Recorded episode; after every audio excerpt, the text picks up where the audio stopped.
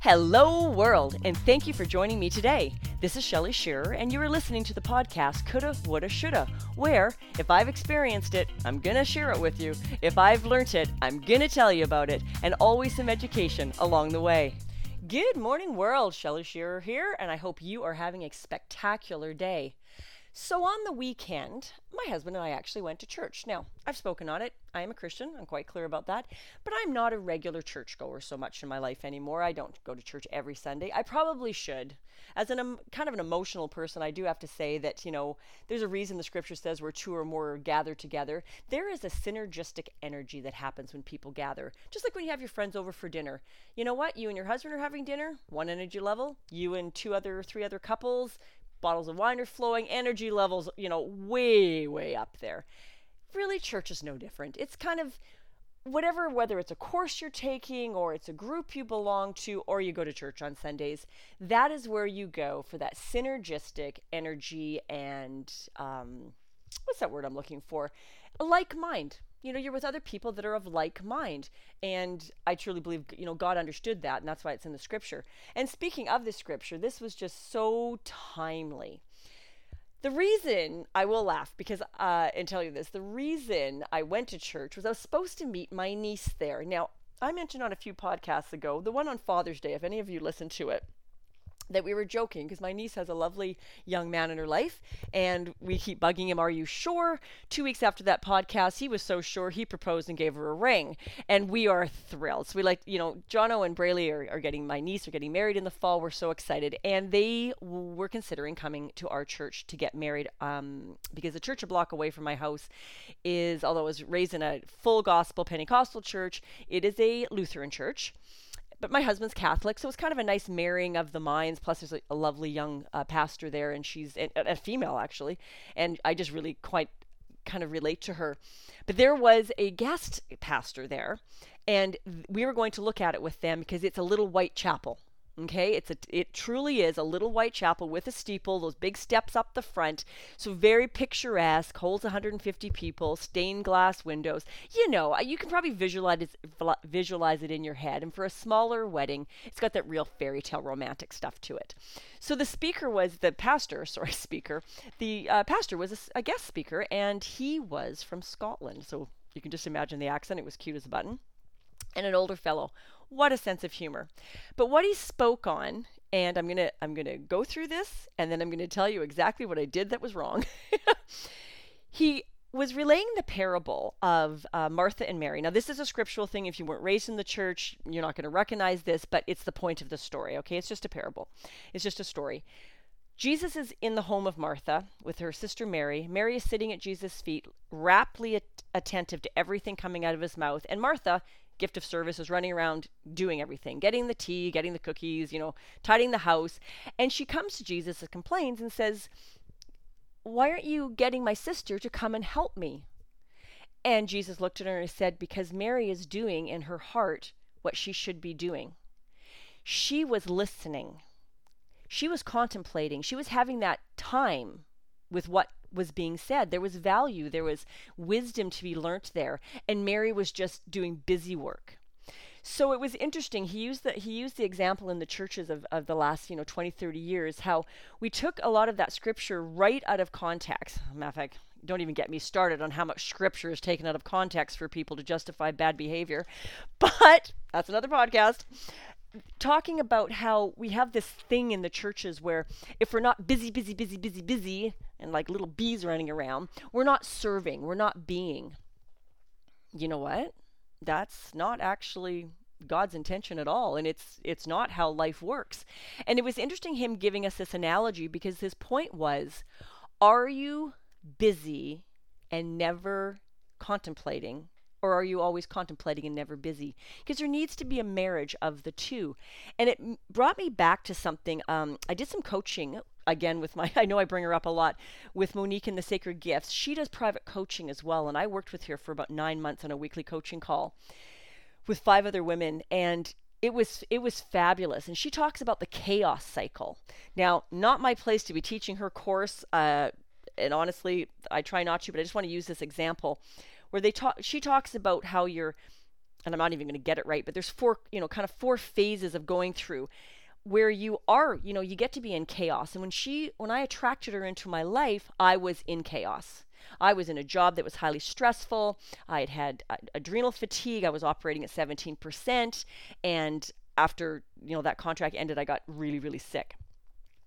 Then there's the contemplation, the planning, and then the action. I think those are the four quadrants. If not, we'll ask her on the on when we interview her in the next uh, few weeks.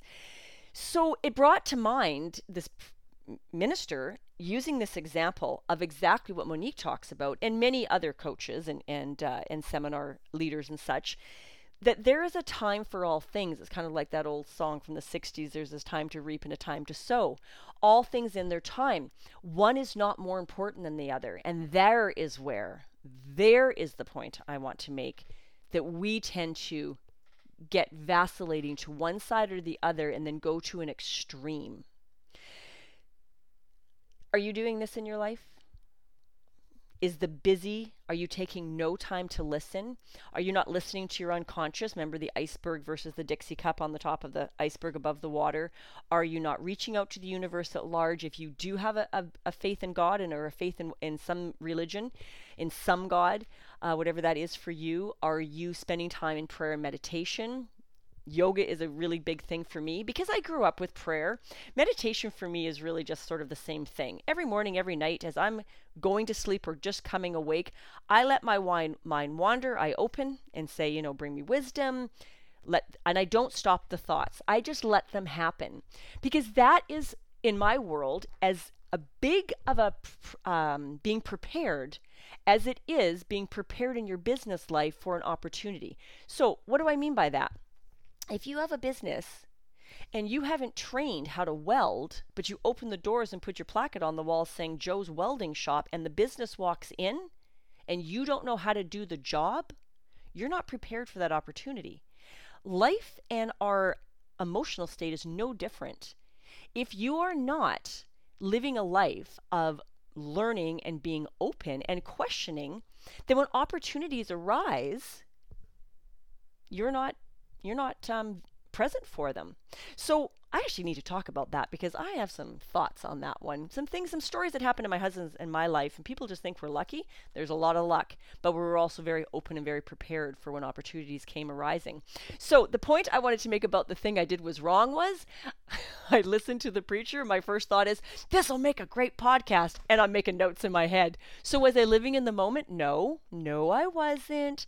It took everything I had to sit in that service with my husband, and it was communion. And I love communion. I just love taking communion. And it's funny, I was very uncomfortable in that church when we started going 10 years ago because in the style of church I was raised in, everything's brought to you in the audience. So if you know what communion is, breaking of bread, drinking of wine, which of course wasn't allowed when I was growing up because alcohol was a sin. Oh, please, everyone get over themselves. Um, the crackers went by, the grape juice went by, and it was all brought to you.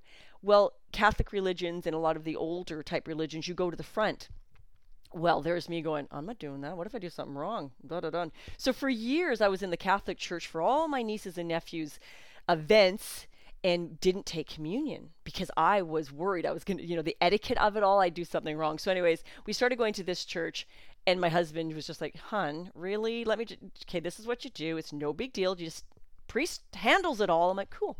So I've gotten used to that now. I, I, like going up to the front in our church, like I said, is this little chapel and it's a little circular alcove up at the front and uh, like a kneeling bench. And I do, I just love the ceremony of it all and I love the spirituality of it. I put something on the coulda, woulda, sh- shoulda Facebook page last week. It was a great saying that a girlfriend of mine posted. Religion is sitting in a church and thinking about kayaking. Spirituality is sitting in a kayak on the water and thinking about God. That is so true. Now, when I was younger, was it more? Imp- I think it was important, very important for me, because I, you know, I do believe in God, and I wanted that basis. It's just another type of education. It's like going to school. We, my family, we went to Sunday school. We went to church in the morning. We actually even went to church at night on Sundays. And I belong. Once I got to be 12, 13, I was in youth group every Friday night. So my spiritual education, and I'd use that word education, was quite extensive and was part of my upbringing. Now my children, my son and daughter in law, they're very against religion. And they consider it all brainwashing. And I just couldn't be more opposed to that ignorant attitude than I, I can even express because I don't believe exposure is brainwashing. Now, I believe a certain way. I agree that people abuse that area of power and and you know that brainwashing can occur but at the same token i truly believe that the more we're exposed to at the appropriate age with the appropriate information is all just part of our education. And i consider that part of you know my education growing up. Church was part of my education just like going to school. So i don't have any trouble translating that into going to a different style of church and a different religion. Same god to me same bible. They just express it slightly differently. But the customs are definitely more uniform. A lot of traditions in the older Lutheran, Anglican, Catholic churches, uh, Greek Orthodox, that I just wasn't raised with the, the, the newer full gospel churches are just you know they're very open very more laid back a lot of music ministry which i adore or i did when i was younger. So i'm not uh, the point i was going there as i got rambling on that education part was it was i think it was more more important for me as a young person because i was still finding my path finding my ground. Well i'm very clear on that path now in my 50s i am very clear on my belief system and that's just not going to sway. In fact i spend a lot of time asking the question why? Why why why why why? I love asking why. I, I don't know if i annoyed my parents growing up but i probably annoyed a lot of uh, bosses and mentors and stuff throughout my years because i just need to know why.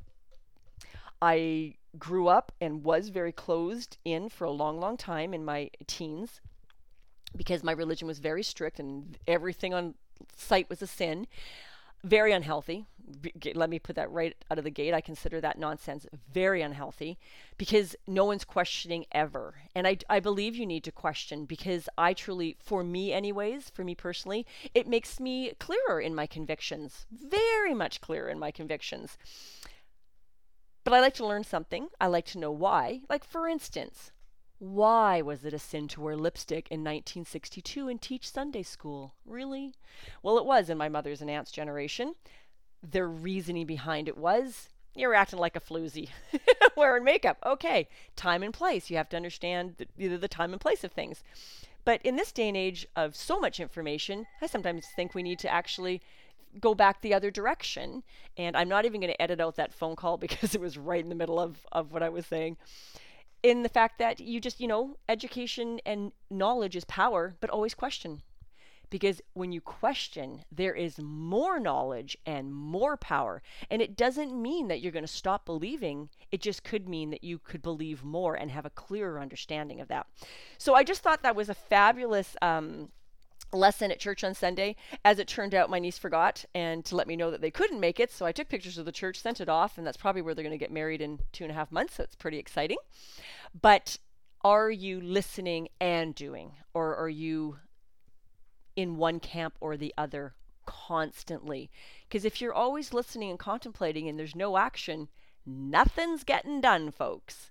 But if you are always so busy, busy, busy, years are going to go by. Your knowledge base is going to um, deteriorate and you are not listening to what the universe has to tell you and you are not remaining open to the opportunities that the universe could have for you. Sometimes the universe, God, whatever, he's speaking or she's speaking, it speaking in a very, very quiet voice. That's why I was so excited to learn muscle testing in my own body and for my own health. It has become now almost like a daily thing. I don't just run around, even nutritionally wise, just doing whatever just because I think it might be right. I ask my body, is this good for me today? Because some days, yes, some days, no. I might have a bit of an imbalance. Maybe I had a little too much champagne or drank something and too much sugar was in my food or I had too much fat in my diet for a couple of days and my body's like, "Hey, my gallbladder and everything just needs a rest. Can you please not eat that today? You can eat that tomorrow or the next day." These two things are all really kind of important to me. So, both are important. Embrace both and I'll catch you on the flip side. Thank you for joining me here today. And if you subscribe to my podcast, you won't miss a thing. Remember to focus on not living in regret. You can reach me on Twitter at livingwell8 or email me at livingwellwithshell at gmail.com. Let me know what you liked best about today's podcast, leave a review on iTunes, or leave me a message on something you'd like me to speak on next. Have a great day, everyone.